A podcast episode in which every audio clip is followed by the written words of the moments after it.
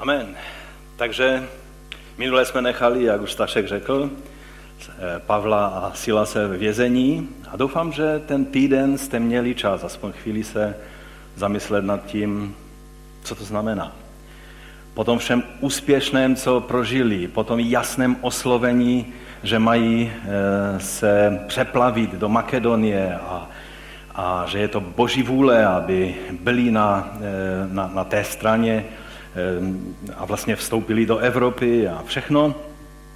Všechno začínalo tak skvěle, no a pak jsme mluvili o těch některých věcech, které nešly úplně tak, jak by si představovali a rozloučili jsme se s nima, když byli pro jistotu vržení do toho nejhlubšího vězení, aby byli bezpečně eh, držení a nohy jim byly dány do klády.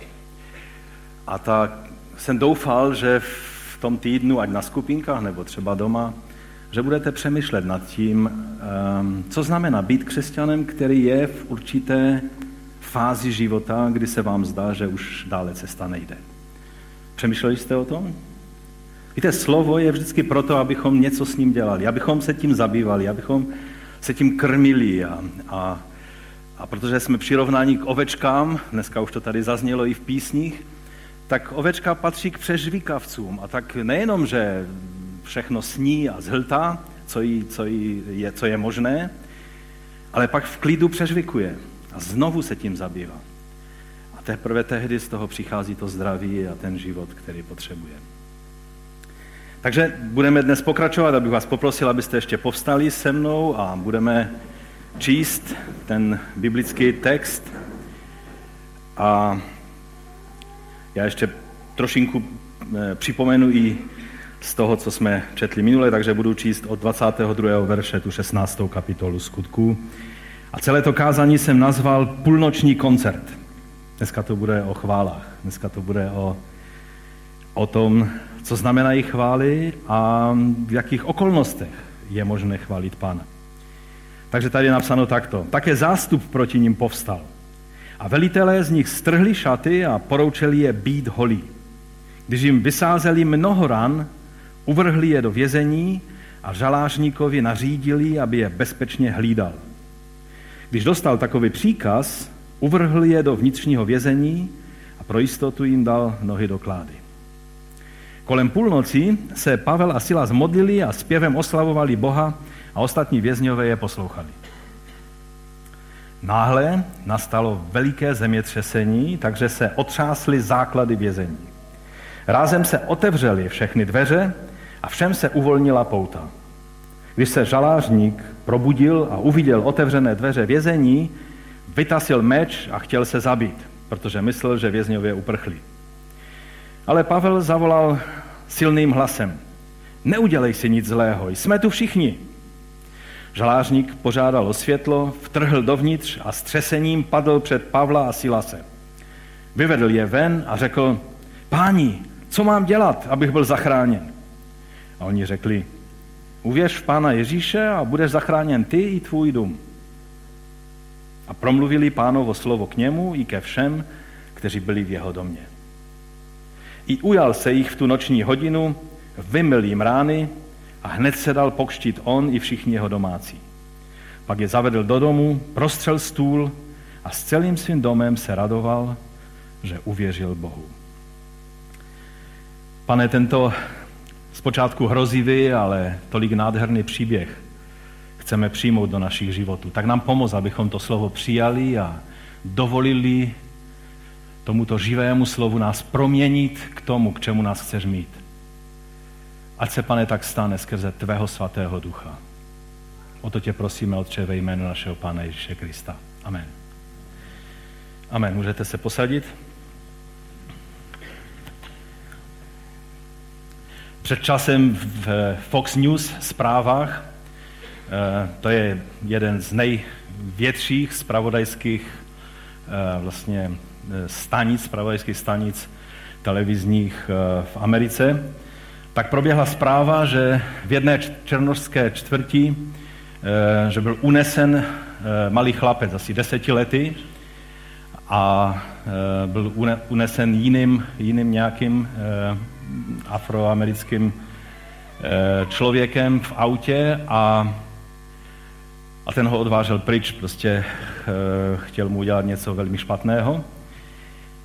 A toho chlap, chlapce nenapadlo nic lepšího, než začít velice hlasitě zpívat chvály. Jak byl zvyklý z nedělní besídky, tak začal zpívat píseň chvál.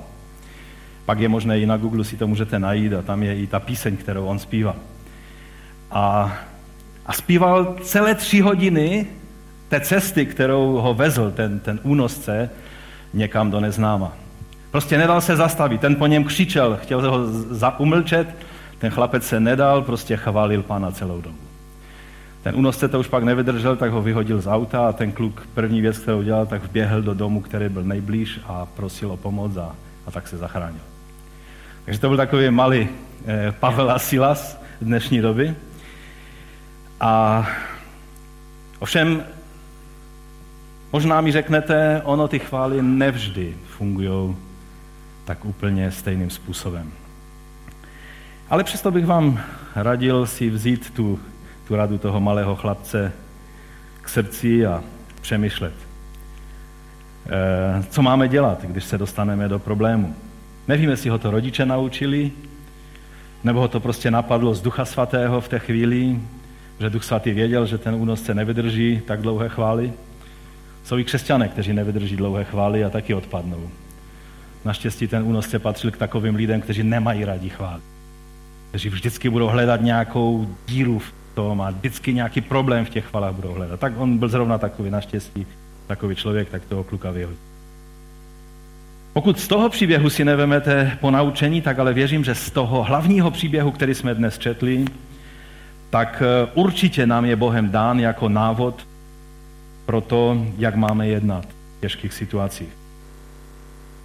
Vzpomínám si, jak na seminářích NLI pastor Harvey, on byl, myslím, jedním z vedoucích eh, australských Assemblies of God, tak tam řekl větu, která už mi zůstala. Abychom mohli vidět zázrak, nejdříve se musíme dostat do problému. Nejdříve musíme mít problém. Že? Bez problému by Bible byla takhle úzká a byla by asi bez všech těch zázraků, o kterých tam čteme. Je to veliká pravda, ale musíme mít ještě něco. Nestačí mít jenom problém, protože spoustu lidí, i těch, kteří nevěří eh, Bohu a nesvěřili své životy pánu, tak má taky problémy a zázraky nevidí, že? Musíme mít ještě něco. Problém sice vytváří co? Vytváří potřebu po zázraku, že? Když máme problém, si uvědomujeme, pane, teď potřebujeme tvůj zázrak. Když se dozvíme špatnou diagnózu, na kterou lékaři nemají moc co udělat, tak první věc, která nás napadne, pane, teď potřebuju tvůj zásah, tvůj zázrak.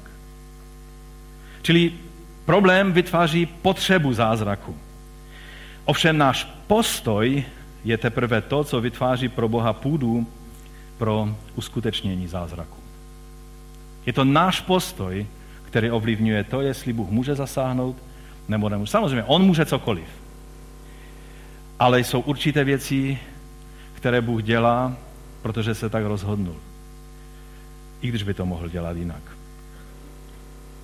Dnes si řekneme, co to znamená. Vytvářet tu správnou půdu pro Boha naším postojem.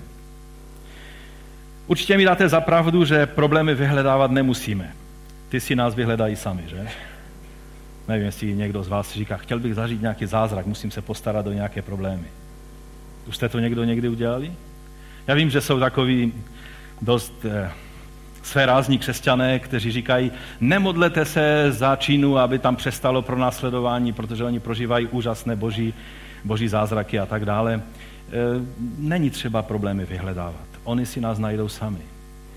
To, co je třeba hledat, je hledat Boha, aby když přijdou problémy, abychom věděli, jaký postoj máme zaujmout k němu a jaký postoj máme zaujmout k tomu problému. Čili jedná se o náš postoj k problému, ale především se jedná o postoj k Bohu v tom problému. A to je na nás. O tom je třeba mluvit.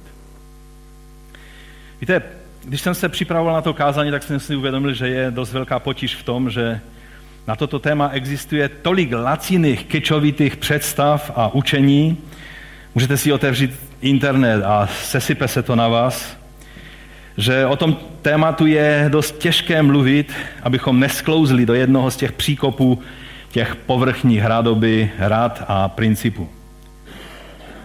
Největšími odborníky na to, jak eh, bychom měli se chovat v problémech, jsou lidé, kteří třeba nikdy těmi věcmi neprošli. A kteří radí, eh, hledají takové ty páky na Boha, jak ho donutit k něčemu a tak dále. A ono to kázání dnešní tak bude trošku svádět k tomu, že si řekneme, aha, teď vím, jak Boha přiměju k tomu, aby, aby, aby to zafungovalo, co po něm potřebuju. A tak vás prosím hned na začátku, abyste se snažili nesklouznout do jednoho z těch příkopů, ale abychom skutečně poznali, jaká je Boží vůle v tomto, v tomto příběhu pro nás, co máme přijmout. Zázraky se totiž nedějí takhle lusknutím prstu. Pokud vám to někdo bude tvrdit a má zázraky na každém rohu a na každém místě a vždycky okamžitě Bůh zasáhne a okamžitě Bůh dělá, tak buďte fakt jedinečný křesťan v těch miliardách těch ostatních, anebo jednoduše si vymyšlí. A takových křesťanů, kteří si vymyšlí, sorry, že vám to takhle řeknu, je hodně. Zázraky se nedějí lusknutím prstu, ale z druhé strany sloužíme Bohu, který je Bohem průlomu. Který je Bohem zázraku a znamení. Bohem, který, když se stoupí a zasáhne, tak se věci dějí. Ovšem je otázka, že? Dějí se vždy? Jak máme rozumět Bohu tehdy, když mlčí? Když na naše volání neodpovídá? Teď v těchto dnech nebo měsících ehm, běžel v kinech film Mlčení. Možná někteří z vás jste ho viděli. Já jsem ho zhlednul teprve teď, trošku, trošku i v souvislosti s tímto kázáním. A je to film amerického režiséra Martina Scorsese, kterého známe spíše z nechvalně známého filmu Poslední pokušení Ježíše, že? nebo tak nějak se jmenoval ten film. A on se tak nějak nechal slyšet, že tenhle film mu vždycky ležel na srdci a nějakých 25 let se připravoval, aby mohl vyjádřit to, co, že on je věřící, praktikující katolík a tak chtěl vyjádřit ty všechny otázky a dilemata, které, která v sobě nosí. A a tak to vyjádřil na základě eh, knihy, když mu, když mu jeden, ehm, jeden eh, biskup dal knihu, protože věděl o tom, čím se zabývá, tak mu dal knihu japonského katolického autora ehm, s tím, s tím titulem Mlčení. A říká, to je možná kniha, která ti pomůže tak nějak se zabývat tím tématem. A, a od té doby, to už je víc jak 20 let, tak on se připravoval na tento film a je to o pronásledování křesťanů eh, v Japonsku 17. století, když eh, to bylo takové to šogunovské Japonsko, které se rozhodlo zcela vymytit eh, prostě to cizácké náboženství, čili, čili křesťanství. A, a je to vlastně ukázáno na příběhu dvou kněží, kteří kteří tam přišli do Japonska, aby hledali třetího, o kterém ztratili zprávy a bylo, byly obavy, že odpadnul od víry. No a v tom filmu se prolínají dva velice silné prvky. Z jedné strany, ti, kteří jste to viděli, tak mi určitě dáte za pravdu, že je tam taková ta jednoduchá a nádherná víra, radost z nalezení Krista těmi prostými vesničany, těmi křesťany, to jsou nádherné okamžiky, když vidíte, jak oni jsou dychtiví potom. Eh, podle jejich učení katolického oni nemohli přijmout požehnání ani žádné jiné věci, nemohly být jejich děti pokštěny, tak eh, musel to udělat kněz a nebylo kněze, tak s takovou dychtivostí a, a tou, tou, opravdovosti se radovali z toho, že přišli kněži, kteří jako misionáři, kteří můžou tyto, eh, tyto svatosti jim vysluhovat. A pak je ten druhý prvek a to je to boží mlčení. Takhle to prožívali ti kněži. Ve chvílích, kdy oni tolik zoufale potřebovali nějaký impuls, nějaké pochopení pro, pro tu situaci, jak mají jednat. A závěr eh, toho filmu je velmi silný, ale tak jsem přemýšlel, jestli to lze takhle přijmout. Jestli, jestli takhle to skutečně je. Ten závěr, který, který z toho lze tak nějak vyrozumět, je, že prostě Bůh mlčí. A nebo mluví příliš tiše, než abychom jej ve chvílích utrpení slyšeli. Že jako bychom byli ponecháni sami v tom všem boji. A myslím si, že to bude ten silný dojem, který lidé, kteří se dívali na tento film, eh, takže budou mít tuto, eh, tento dojem. Že když jsi ve skutečných problémech, Bůh buď mlčí, anebo mluví tak tiše, že mu neporozumíš. Je třeba se připravit na to jeho mlčení. Když jsem se díval na recenze nebo na, na, na názory některých lidí na ten film, tak mnoho lidí vůbec nepochopilo, o co jde. Čekali nějaký akční film, protože Scorsese je jeden ze skvělých režisérů a pak zjistili, že tady je pomalu tříhodinový film podle nich o ničem. A, ale ti, kteří pochopili, o co se jedná, tak si myslím, že budou mít tento pocit, že Bůh Bible je ten, který, když si v té nejhlubší věznici a tvé nohy jsou v kládě a nevidíš ani na krok. Jsi spolu s ostatními vězni naházen do takového toho sejfu v té věznici, aby z náhodou neutekl, tak, eh, takže tehdy Bůh mlčí. A je třeba jednoduše zůstat věrný.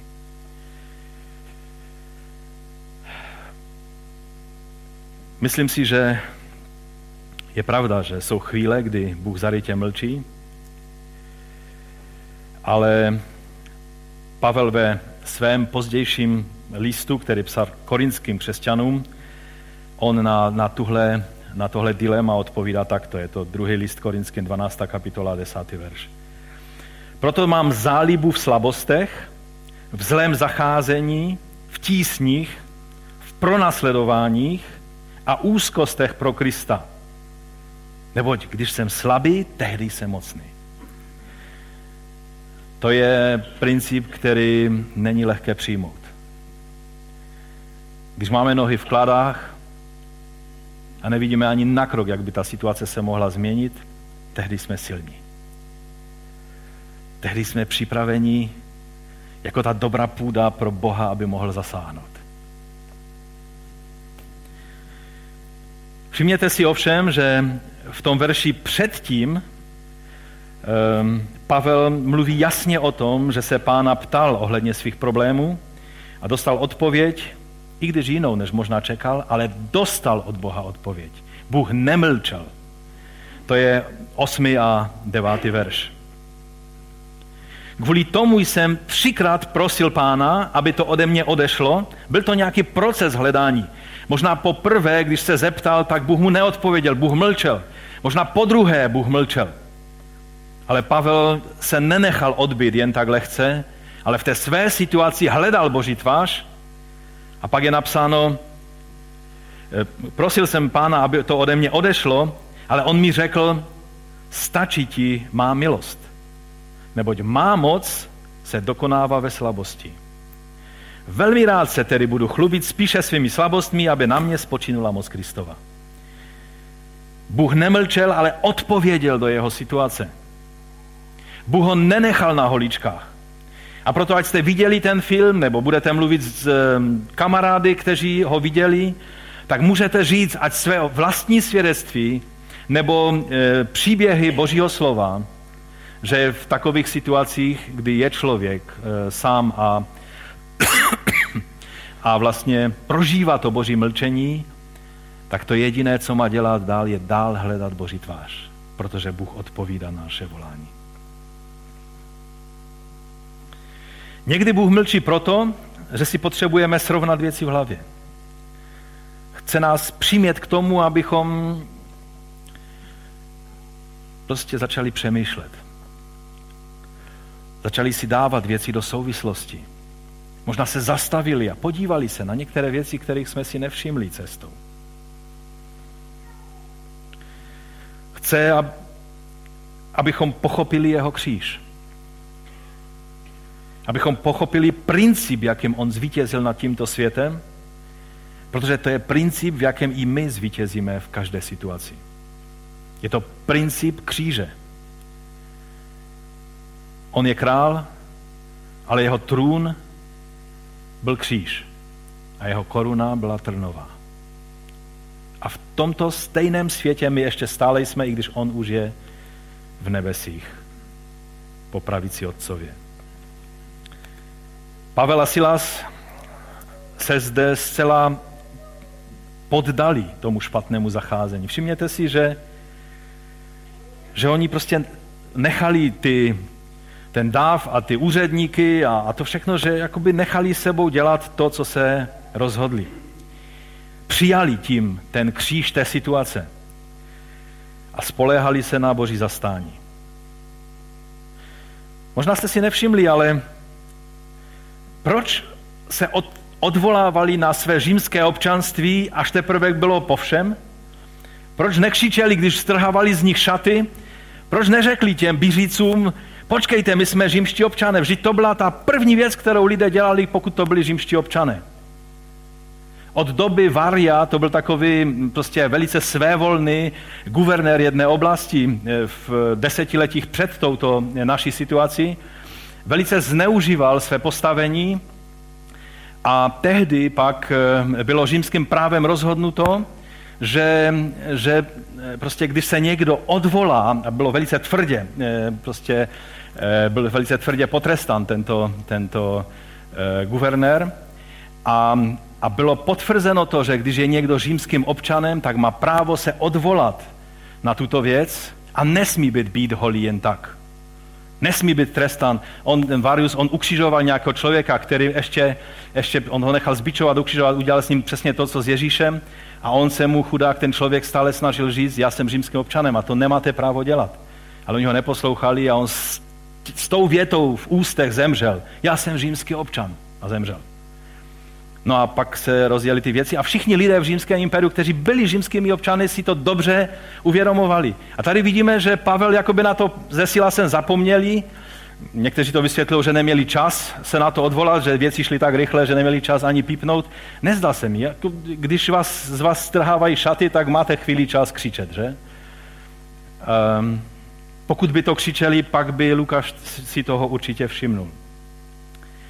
Ale oni jakoby v té chvíli nechali průchod těm věcem tak, jak šli. Nechali se ponížit, zbít holí a, a uvrhnout do nejhlubšího vězení. Přijali kříž té situace a, a spoléhali na boží zastání.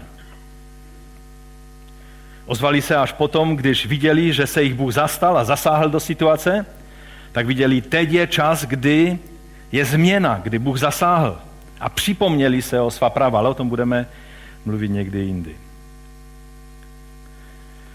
V prvním listu tesalonickém v páté kapitole v 18. verši eh, je známé slovo ve všem vzdávejte díky. Nenutně za všechny věci, ale v každé situaci, v každé věci vzdávejte díky, neboť toto je pro vás Boží vůle v Kristu Ježíši. A v druhém listu korinským, v sedmé kapitole od čtvrtého verše je napsáno, mám k vám velikou důvěru a velice se vámi chlubím. A teď poslouchejte, jsem naplněn potěšením, má radost daleko převyšuje všechno, naš, všechno naše soužení. A poštol Pavel měl radost z toho, komu slouží a, a z těch věcí, tady dokonce to je kvůli Titovi, který, eh, který k ním přišel, tak měl takovou radost, on tam dále potom píše v pátém verši. Vždyť, když jsme přišli do Makedonie, to je Filipis a ty další města, nezakusili jsme žádnou tělesnou úlevu, ale ve všem jsme byli sužováni. Zvenčí boje, zevnitř strachy, ale Bůh, který potěšuje skličené, potěšil i nás příchodem Titovým. Pro něho to všechno pro následování bylo málo účinné, protože on měl radost z toho, že Bůh mu přidal dalšího spolupracovníka v Kristu. Zvláštní, že?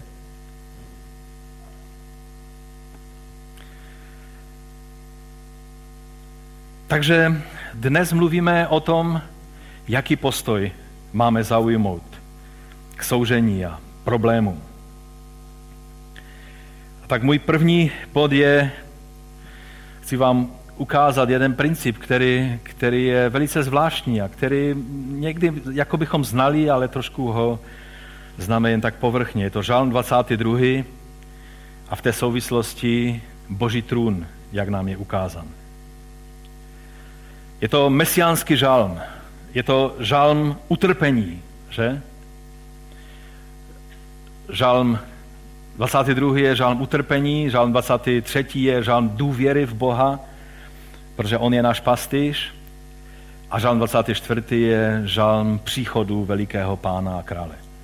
Ale ten 22. žálm známe, že je to jakoby Ježíšovo, Ježíšova bolest a naříkaní eh, na kříži.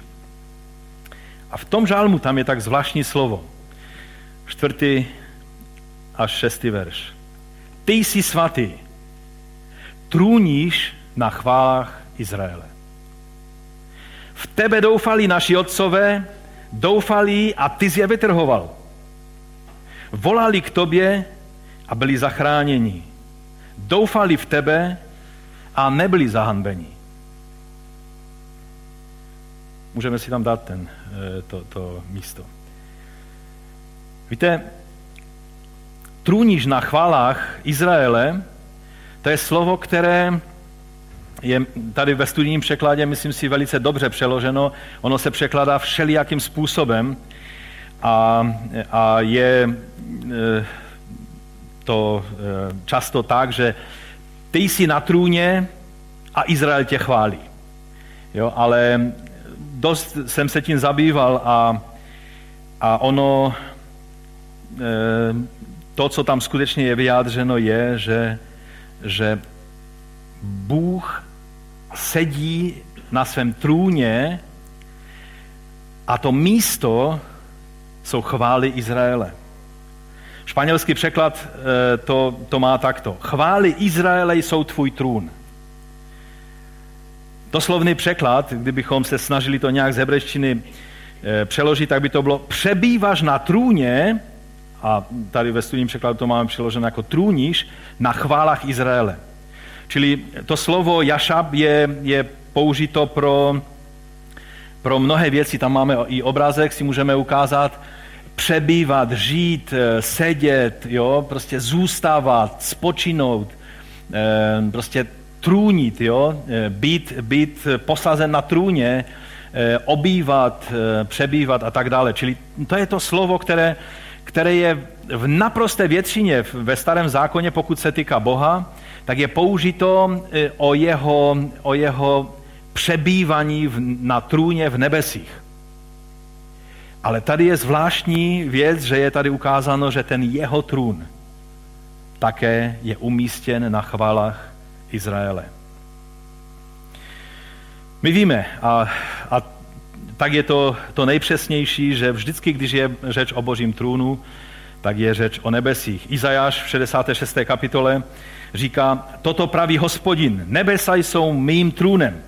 Dokonce tak je to, že celá nebesa, ta, ta celá dimenze nebeská, jakkoliv, ehm, cokoliv o ní můžeme vědět, je božím trůnem a země je podnoží mých nohou. Kde je ten dům, který mi chcete postavit a kde místo mého odpočinutí? Ptá se Bůh skrze proroka. Všechny tyto věci učinila má ruka. Tak to všechno nastalo, je hospodinu výrok. Ale teď pokračuje prorok. Ale k tomu zhlédnu, ke zkroušenému a ubitému v duchu. K tomu, kdo se třese při mém slovu. Nebesa neobsáhnou Boha, země podnoží jeho nohou. Štěpán tím, že připomněl vůdcům v Jeruzalémě, Saduceum a dalším mocným v Jeruzalémě, že tuhle pravdu prorockou připomněl, tak ho to stálo život. A prorok ukazuje, jak, jak chrám, který může být na zemi postaven, je pouze symbolicky, nemůže obsáhnout všechno to, tu slávu a moc a svatost Boží. Celá nebesa nemůžou obsáhnout Boha. On přebývá v místě nepřístupné, ve světle nepřístupném. Jeho trůnem jsou nebesa a nohy, když si chce opřít o něco, tak země je takovou dobrou podložkou. Takový je Bůh. Ale je také s tím, kdo je zkroušený a ubitý v duchu a kdo se třese při mém slovu. To znamená, kdo bere vážně jeho slovo. To jsou lidé, se kterými Bůh přebývá, kde on ten celý svůj slavný trůn veme a kolik se ho vejde. Samozřejmě to není ani zlomek celé boží slávy, ale kolik se vejde, tak ten svůj trůn usadí na chvále Izraele. To je ta myšlenka. Když Izraelci chválili hospodina v chrámu, tak si připomínali to, že on je na trůně. A že oni těmi chválami ten trůn mu udržují. A byl to obraz eh, toho, eh, jak oni chápali přítomnost Boží. Za druhé, tento princip znali boží mužové jak ve starém Izraeli, tak i lidé v apoštolské době. Například David, ten měl, ehm, jak jsme si už všimli, veliké, veliký vhled do, do toho, jak vlastně ty věci ehm, fungují, jak oni jsou, jak, jak má chápat Boha, když je uprostřed problému. Žálm 9, 2 až 5. Hospodine, celým srdcem ti budu vzdávat chválu, budu vyprávět o všech tvých divech. K tobě se budu, eh, v tobě se budu radovat a veselit. Budu opěvovat tvé jméno. To jsou všechno chvály. On to neřekl jedním slovem, on prostě používá různé způsoby, jak to vyjádřit. V tobě se budu radovat a veselit, budu opěvovat tvé jméno o nejvyšší, když se moji nepřátelé obrátili naspět, upadli a zmizeli před tebou, zjednal si mi právo, obhájil si mě, usedl si na trůn, ty spravedlivý soudce. Čili když Bůh zasahuje do naší situace, je to jako by si zřídil v té naší situaci svůj trůn. A zjevil se jako Bůh na trůně. A to řeší vše.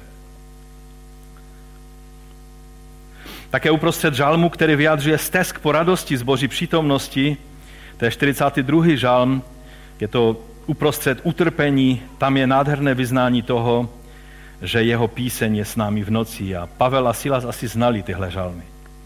42.9. Ve dne hospodin přikazuje svému milosrdenství a v noci je se mnou jeho píseň. Modlitba k Bohu mého života. Pavel byl velice zběhlý v písmech, jak v Toře, tak v prorockých knihách, tak i v těch ostatních spisech kam patřily žalmy. A je jedno slovo velice zajímavé ve tom dlouhatánském 119. žalmu. Jednou nám ho Lucka četla na poradě a když začala, tak jsem si říkal, že budeme muset prodloužit poradu, protože jsem si říkal, kolik to zabere času, že? A je to úžasný, úžasný žalm. A 61. a 62. verš toho žalmu říkají toto. Omotávají mě provazy ničemu. Sa, e, Silas a Pavel se takhle cítili v, tom, eh, v té věznici. Omotávají mě provazy ničemu. Oni by ještě dodali, a menohy jsou v kladách. Na tvůj zákon však nezapomínám. Vstávám o půlnoci, oni ani nemuseli vstávat, protože ještě ani nespali, abych ti vzdal díky za tvá spravedlivá nařízení. Čili chválit Boha o půlnoci, David věděl, že to má svůj smysl. A Víte, v noci ta chvála zní jinak. Nemyslím teď tak, že byste naschval rušili sousedy, ale jde tady o to, že když jste v noci, všechny problémy se zdají mnohem složitější a větší. A když jste tak, v tak bezvýchodiskové situaci, jako, jako byla, bylo vězení, kde byl eh, Pavel a Sila, tak každá situace, každý člověk, který, který má ten problém, že třeba se zbudí v noci a teď vám začnou chodit po hlavě všechny ty problémy, které vás sužují. A stane se z toho taková smyčka, která vám začne běhat hlavou a, a nemůžete usnout. Je lék, který žalmista doporučuje, abychom v takové chvíli vstali a, a začali zpívat píseň chvály. Začali chválit hospodina, začali vzývat jeho jméno.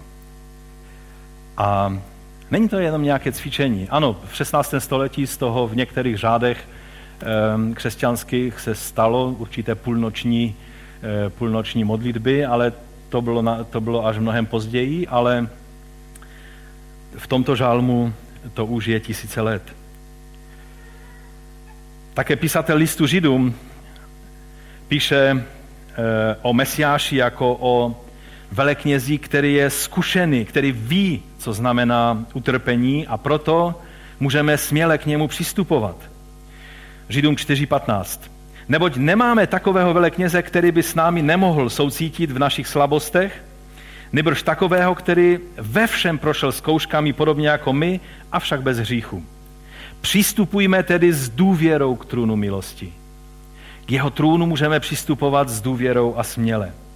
Abychom přijali milosrdenství, a teď poslouchejte, a nalezli milost ku pomoci v pravý čas. Pokud chceme najít milost, aby nám bylo pomoženo, tak musíme přistupovat k božímu trůnu milosti s chválou a s vděčností.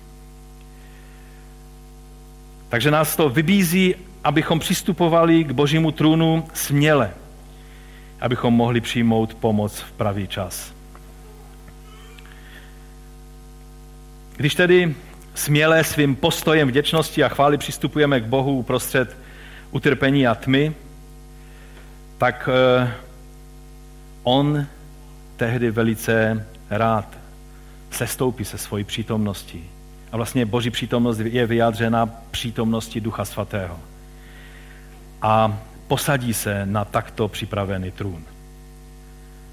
Tak, jak eh, David říká v tom 22. žálmu, ty jsi svatý a trůníš na chválách Izraele. Když ho budeme chválit, tak on se stoupí. Týká se to i toho známého místa z Židům z 13. kapitoly. Skrze něho tedy přinášíme Bohu stále oběť chvály, to jest ovoce rtů vyznávajících jeho jméno. Víte, ale to slovo je často velice zneužíváno. Jakoby e, mnozí ho vysvětlují tak, no když, když už nic necítíš a nechce se ti chválit a máš srdce plné prostě obav a nevíry a toho všeho, tak chvál aspoň ústy. Aspoň, jak to tam je napsáno, ovoce rtů vydej je to oběť chvály. Ty ji necítíš, ty ji nevnímáš, ty nevíš, proč bys měl chválit, ale dělej to, protože se to má dělat. Chci vám říct, že to je přesný opak toho, co to slovo znamená. Pokud jste ho slyšeli takhle vysvětleno, jsem ho slyšel nesčetněkrát tímto způsobem právě v charismatických a letničních kruzích takhle vysvětlováno, že jakoby je to mechanické chválení, kterým získáváme něco od Boha. Ale vám chci říct, že takhle to není. To slovo nás má přivést k tomu, abychom ve chvílích temna se dokázali povznést k Bohu skrze to, že si budeme připomínat, jaký Bůh je. Když přichází tma, abychom nepodlehli té tmě, ale abychom skrze chválu povstali a to podstatné si o Bohu začali připomínat a chválit ho uprostřed těch všech věcí, když normálně by to byla situace, ve které by nás nenapadlo ho chválit, tak začínáme si připomínat, kým Bůh je. Je to takový ten prorocký obraz orlu z Izajáše ze 40. kapitoly. Já jsem na dnešní den e, si e, použil ten, ten obrázek, který se mi velice líbí, protože tam je ten orel e, nad těmi, nad těmi mraky a my to čteme u Izajáše v 40. kapitole. Což to nevíš? Což pak si neslyšel? Že věčný Bůh, hospodin, stvořitel končin země, neochabne ani se neunaví? Jeho rozumnost je nevyspytatelná. A teď poslouchejte. Unavenému dává sílu, bezmocného zahrnuje zdatnosti. Chlapci ochabnou a unaví se. Sorry chlapci, je to o chlapcích tady. Mládenci vyčerpaním padají. Možná se vám to nezdá, ale muži jsme takový trošku slabší, slabší v, tom, v té vydrži. Takže i prorok to tady takhle konstatuje. Ale ti, kdo očekávají na hospodina, nabývají nové síly a vznášejí se na křídlech jako orly. Běží a neunaví se.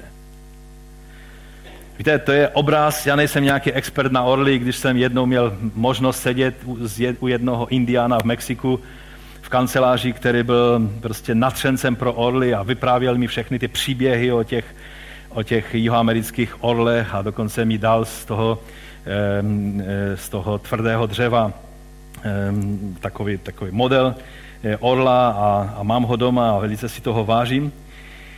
Ale ti, kteří se tím zabývají, tak tvrdí, že, že eh, pozorovali orly, když se blíží bouře a ty bouřkové mraky prostě přicházejí, že orel najednou s velkým kříkem vyletí nad ty mraky a vlastně ten vítr, který přichází jako s tou bouří, tak on použije k tomu, že, že ho ten vítr vynese nad ty mračna a tam se na ten problém, na tu bouři dívá z vrchu není součástí toho problému, ale se nad to povznese a, a mi se to velice líbí. A proto jsem zvolil ten obrázek dneska jako nosný a doufám, že si ho zapamatujete a když si vzpomenete na Orla, nebo budete vidět nějaký film dokumentální o, o Orlovi, o Orlech, když jsem byl na Aliasce a lovili jsme lososy, tak jsme jeli tou, tou řekou Matanuskou a, a najednou byl takový ostrůvek na té řece a tam takové nějaké křoví. A najednou se nevěřil vlastním očím, že my jsme jeli loďkou a na tom, na tom keři nebo tom stromku seděl americký orel, ten, který je ve znaku Ameriky. A byl obrovský, byl nádherný a tak se na nás díval, jako si myslíte, že mám z vás strach, takhle se tvářil, vůbec neodletěl. Bylo to nádherné. Orel je nádherné zvíře, nádherný pták. A a měli bychom si od něho vzít, to není jediné, co si máme vzít vzor z orla, protože tam je řečeno, že se obnovuje, o té obnově bychom mohli mluvit, to někdy jindy možná. Že orel má způsob, jak, jak prožije zevrubnou obnovu svého života. Ale tady ta jeho vlastnost, že se nenechá pohltit tou bouří, ale že právě tu bouří, ten problém, použije k tomu, aby ho to vyneslo nad ten problém. To je princip, který bychom si měli vzít.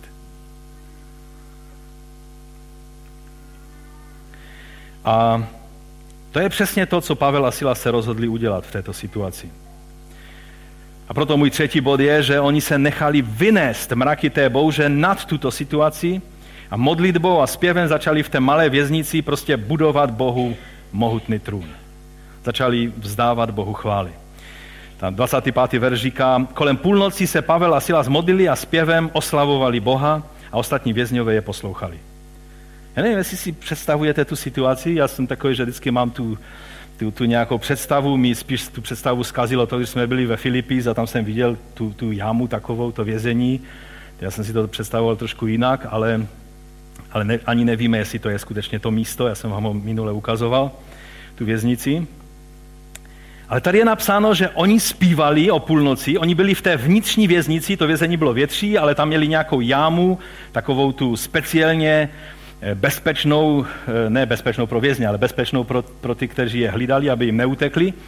Eh, a tam je nastrkali všechny a, a Pavlovi a Silasovi ještě strčili nohy do, do klády, aby opravdu neutekli, protože ti radní toho města řekli, musíte je pořádně hlídat. Čili v, takových situacích ti strážci věděli, že jejich život závisí na tom, jestli ti vězňové tam budou nebo nebudou nalezeni ráno v tom vězení. A tak většinou takové věznice byly předspané lidmi, protože na noc oni je dali všechny do té jedné nejhlubší místnosti, nebylo tam žádné světlo, nebyl tam pořádně vzduch. Eh, tehdy ještě do doby Konstantina Velikého vlastně eh, římské věznice nebyly rozdělené na ženské a mužské, takže ženy, muži všichni dohromady byli nahazeni do jedné věznice, čili nebylo to úplně jednoduché. A v takové situaci v takové situaci oni byli a oni se modlili, zpívali a ti ostatní vězňové, tady není napsáno, že nadávali na ně, že je ruší nebo něco takového, ale tady je napsáno, a ostatní vězňové je poslouchali.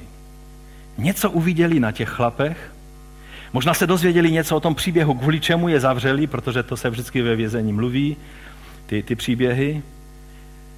a, a něco je v tom zasáhlo. Viděli něco opravdového na těch muřích. A tak je ti ostatní vězňové poslouchali. Určitě se vám líbí, když to není hudba, kterou se dá poslouchat stále, ale určitě někteří z vás alespoň máte rádi černožské spirituály.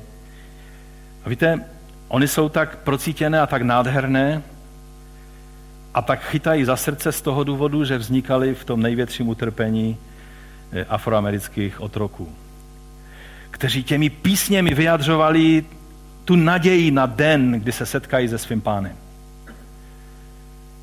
Kdyby neprožívali tyhle, tyhle věci, ty písně by neměli ten náboj, který, který mají. A podobně je to i s eh, prvními křesťany.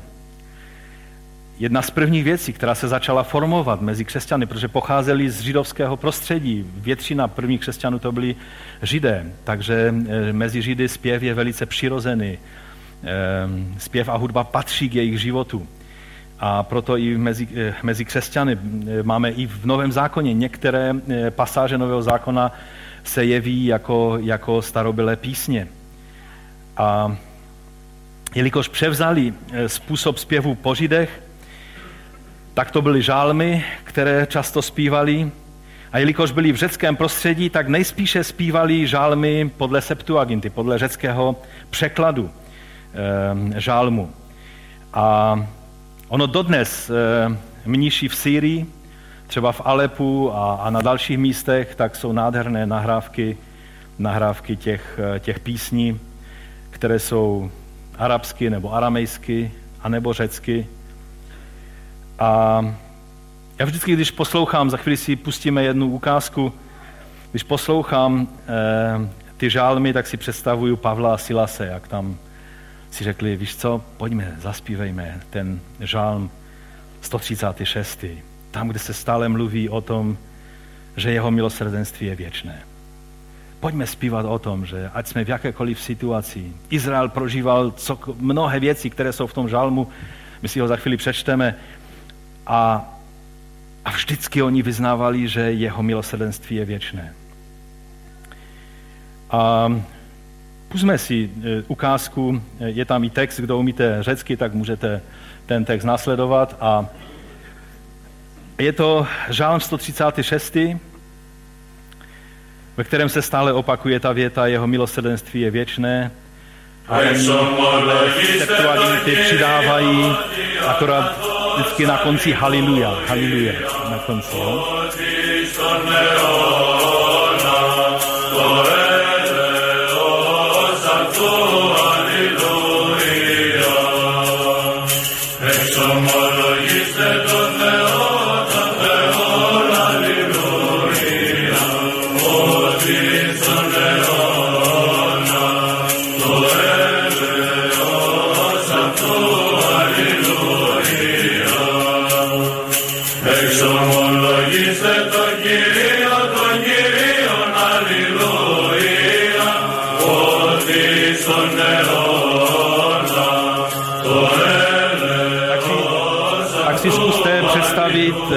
Pavla a Sila, ještě to můžeš chvíli nechat, jo? Eh, Pavla a Sila se, už jste to vypli? Ne, no tak to nevadí. Tak to už nechte. A představte si Pavla a Sila se, jak tam sedí a ten dlouhatanský žál jak zpívají. Času měli na to dost, že? A chválili pána. Za chvíli si ho přečteme a uvidíte, kolik tam je informací. Někdy písně jsou takové ploché, ale tam v tom žalmu je vyjádřeno mnoho toho, co Bůh pro Izrael udělal a vždy je tam, eh, vždy je tam eh, zopakováno to, že jeho milosrdenství je věčné. Ale my se k tomu žálmu ještě vrátíme. Můžeme, můžeme jít dál. A můj čtvrtý bod je, že prostě na takovýto připravený trůn Bůh se stoupil a usednul. Víte, Bůh to dělá rád. Když vyjde chvála ze tvého života, tak Bůh vstoupí svoji přítomnosti do tvé situace. Nevždy nám odpoví způsobem, který bychom chtěli. Někdy tak, jak Pavel se musel dozvědět, má milost je to, co potřebuješ. Ten problém zůstane, ale má milost je to, co tě zmocňuje. A Pavel si z toho udělal závěr, tak se budu chlubit svými slabostmi, protože v nich se projevuje Boží moc. 26. verš. Náhle nastalo veliké zemětřesení. Jaká náhoda, že?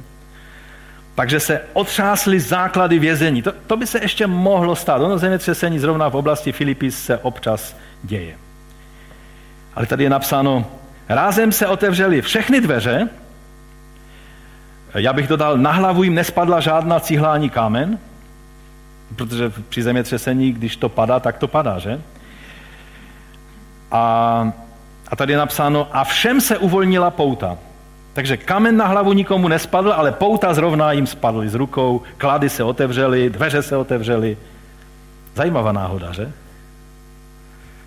Haleluja. Ten žalážník přiběhl a nejdříve byl z toho v hruze a chtěl si sáhnout na život, protože on ručil svým životem za to, že ti vězni tam jsou. A tam je zajímavé, jak apoštol Pavel mu odpovídá, to je 27. až 30. verš. Když žalažník se probudil, uviděl otevřené dveře vězení, vytasil meč a chtěl se zabít, protože myslel, že vězňové uprchli, ale Pavel zvolal silným hlasem. Neudělej si nic zlého, jsme tu všichni. Všimněte si, Pavel, ten vězeň, který ještě před chvílí měl nohy v kládě, najednou přebírá velení té věznice, stejně jako když budeme číst o tom, jak jel do Říma na lodi a on byl vězeň, o kterém vojáci uvažovali, že ho popraví jenom proto, aby jim náhodou neutekl, když oni se budou zachraňovat z té lodi. A Pavel tam převzal velení na té lodi, protože to byl člověk plný ducha. Protože to byl člověk, který zbudoval trůn živému Bohu ve své situaci. Bůh obrátil tu situaci a najednou to není Pavel, který klečí na noho a prosí o milost toho žálažníka, prosím, už mi víc neubližuj. Ale on tady mluví za celou věznici najednou. Pamatujete si Josefa, jak se dostal do vězení a za chvíli byl velitelem věznice? Víte, v každé situaci lze být v různém postavení.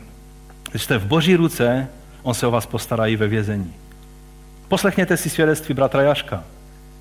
Stojí za to slyšet, jakým způsobem mu Bůh pomáhal. Jestli pán dá, tak ho budeme mít na naší konferenci a, a jeho svědectví ještě uslyšíme. Ale já vám chci říct, že je to takové, Lukáš to tady jemně naznačuje, že Pavel tady mluví za všechny vězně, nedělej si nic špatného, neubližuj si.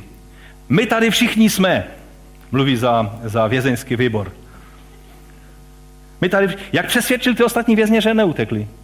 Vy jste nějakého Pavla poslechli, když byste měli šanci vzít roha? Já nevím, jak to Pavel udělal, ale ti ostatní vězňové viděli, že to byl tak jasný zásah Boží, že věděli, že teď je třeba, aby brali vážně toho člověka, ty lidi, kvůli kterým se to stalo. Pokud chceš, aby lidé tě brali vážně na tom místě, kde jsi, tak to není tím, že budeš zdůrazňovat svoji důležitost a svoji výjimečnost, ale že budeš plný Ducha Svatého a budeš budovat Boží trůn Boží přítomnosti ve svém životě. Skrze chválu, skrze vděčnost. A Bůh je ten, který se zjeví. Tak, jak se to stalo v případě. No a, a to všechno přesvědčilo toho žálažníka tak, že on požádal o světlo, vtrhl dovnitř a střesením padl před Pavla a Silase. On byl na kolenou teďka. A říká, páni, tam říká to, to, slovo, to slovo Kyrios, v množném čísle. Co mám dělat, abych byl zachráněn? A o té odpovědi budeme mluvit někdy příště, ale ta odpověď obsahuje, ty nás oslovuješ, páni, Kyrios, ale uvěř v toho Kyrios Ježíše Krista. Co znamená uvěřit? Proč, proč tak rychle mu toto poradili, o tom budeme mluvit někdy příště, ale co říct k tomu závěrem? Jedinou radu. Přijměme tento postoj k problémům a k Bohu. To je jediný závěr, který chci, abychom si dnes z tohoto zhromáždění odnesli. Víte, v dnešní době, kdy už byly vyzkoušeny všechny zkrátky a povrchní principy, tak je čas si uvědomit, že záleží na tom, jaký postoj k problémům zaujmu. Možná se zklamal, možná si četl nějaké knihy, které se zdaly, že všechno je tak jednoduché a všechno bude fungovat a najednou si došel na na konec své cesty a, a zkrachovaly ti ty všechny jednoduché how to, jak, jak dělat to a jak dosáhnout tam toho a onoho. ale je čas se vrátit k písmu a uvědomit si, že Bůh skutečně zasahuje ve prospěch svého lidu. Nesloužíme Bohu, který mlčí, i když někdy je to pravda, tak jak v tom filmu. Ale i v tom mlčení je mocný jeho hlas. Eliáš, když šel na Boží horu, tak však to znáte. Bouřilo to, byly tam hromy, blesky, vítr, ale pak přišel ten tichý, jemný hlas. A Bůh mluví. On mluví tím svým tichým hlasem.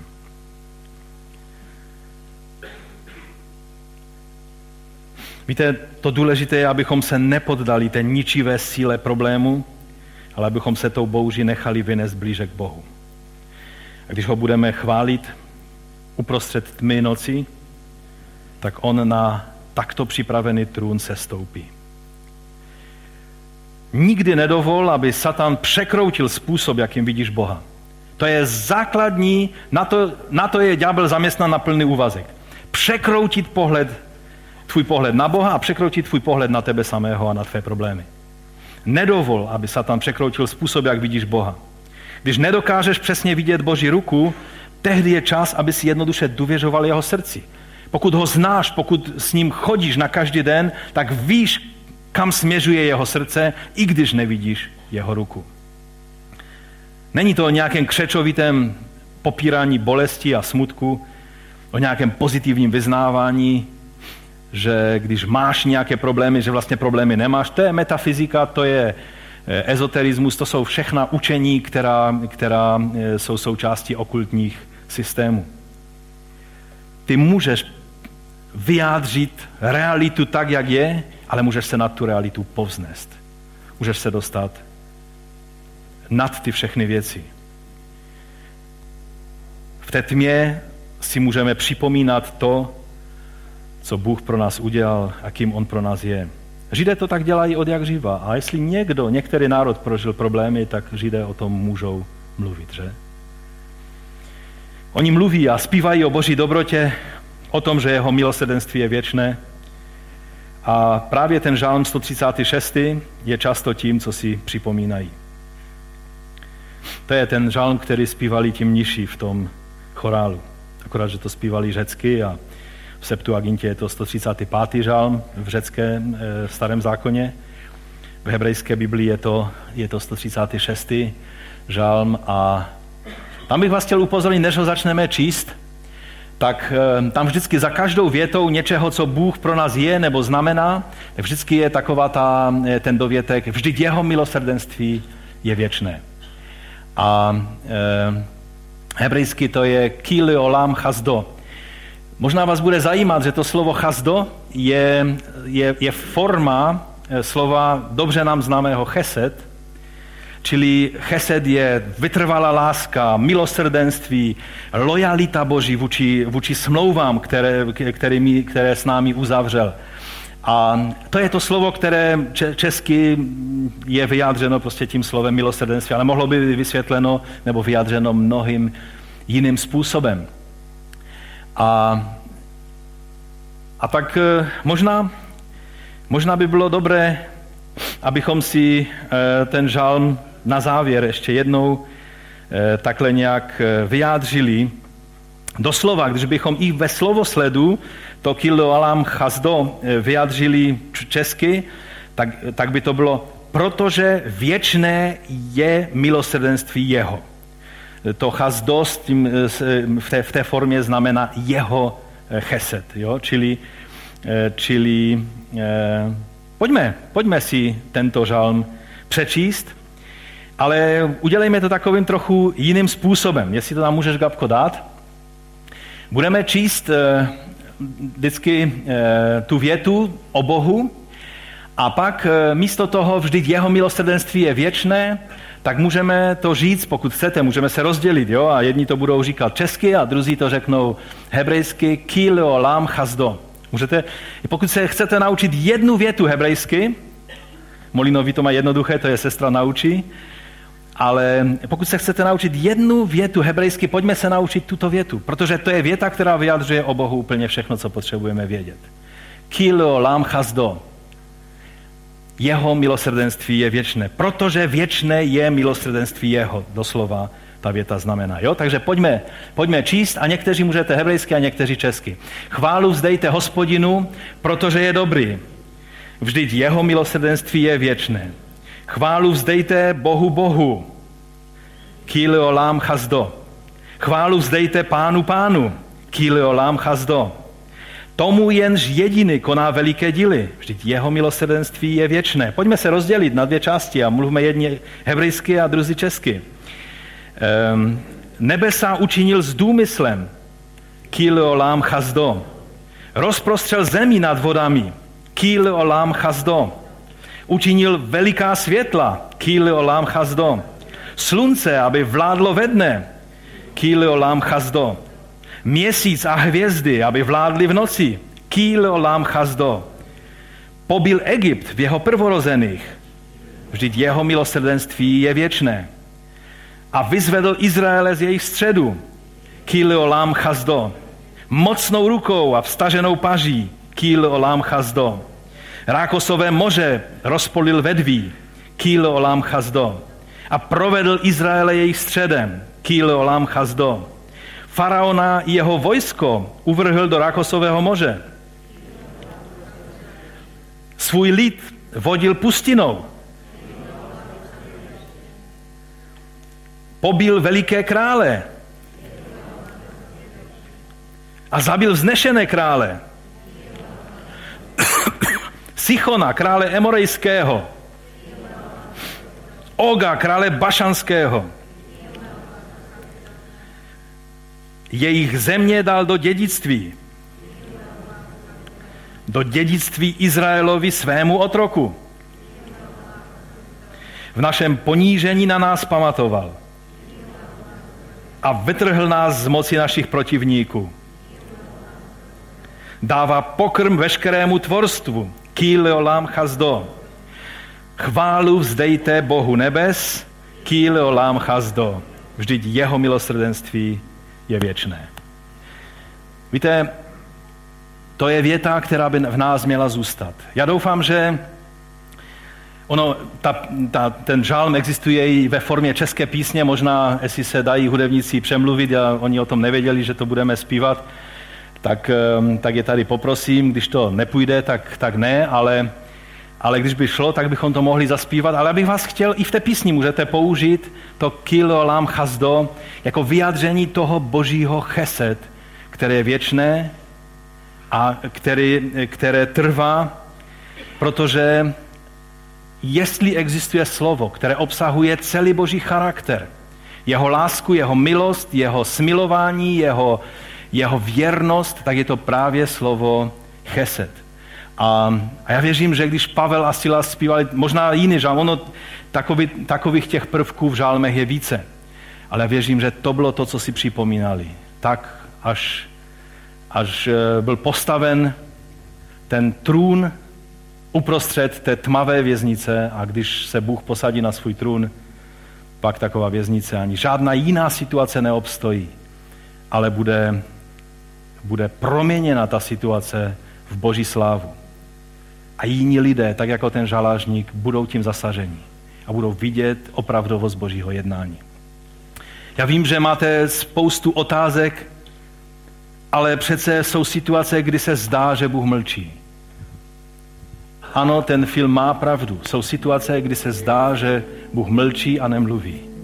Ale ten film nemá pravdu v jedné věci, že to je konec toho příběhu. A když v tom filmu vidíte ty knězi, jak odpadli od víry, i když na závěr je takový jemný náznak dán, že i když oficiálně už podlehli tomu tlaku, takže přesto si aspoň vnitru víru zachovali. Vemme si příklad z toho, co udělal Pavel a Sila v této situaci, kdy vyznávali pána do té situace a Bůh zasáhl. Berme si příklad z lidí jako bratr Jašek, který eh, v té beznadějnosti té sudánské věznice, hned když se vrátil, tak touží dále naplňovat Boží vůli. Berme si příklad z lidí, kteří, kteří v mnohem prošli ohněm a, a trápením a přesto zůstali Bohu věrní. Víte, pro mě už na celý život velké povzbuzení, když si vzpomínám mnoho let dozadu, když bylo zhromáždění, eh, ono to byla, myslím, středa, kdy zatkli bratra Rudka, mého tátu a další bratry v Brně. To byl zátah na, na naše vedoucí. A tehdy jsme se rozhodovali, budeme dělat zhromáždění nebo ne. A řekli jsme si, teď přece to je přesně to, čeho chtěli komunisté dosáhnout. Zastrašit nás, abychom zrušili zhromáždění. A tak zhromáždění v neděli bylo a k mé obrovské radosti, a ti, kteří si na to pamatujete, tak mi dáte za pravdu, lidí na tom zhromáždění bylo více, než na zhromáždění neděli předtím. Já si vzpomínám, když jsem tehdy četl příběh, jsem nekázal, jenom jsem přečetl příběh o těch třech mládencích, kteří se nepoklonili té zlaté soše. A, a víte, tam je ta nádherná scéna v, té, v tom příběhu, určitě to znáte, jak ehm, král se tak naštval, že nechal sedmnásobně rozpálit tu pec. A ono to není jenom příběh pro děti na nedělní besídce, protože archeologové našli tu pec.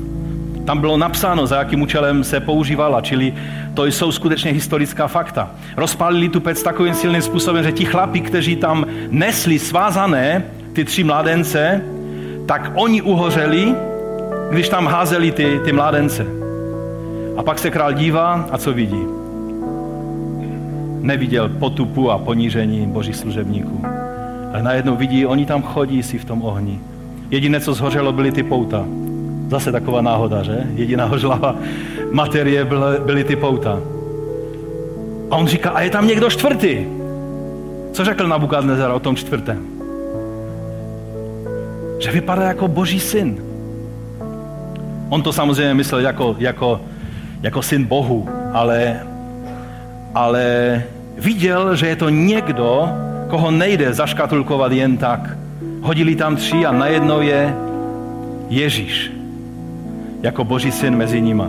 A když vystoupili z toho ohně, tak je napsáno, pouta měli zhořené, jejich vlasy nesmrděly po ohni. Jejich oblečení nesmrdělo po ohni. Když jste u ohně, tak to je dost hodně poznat, že?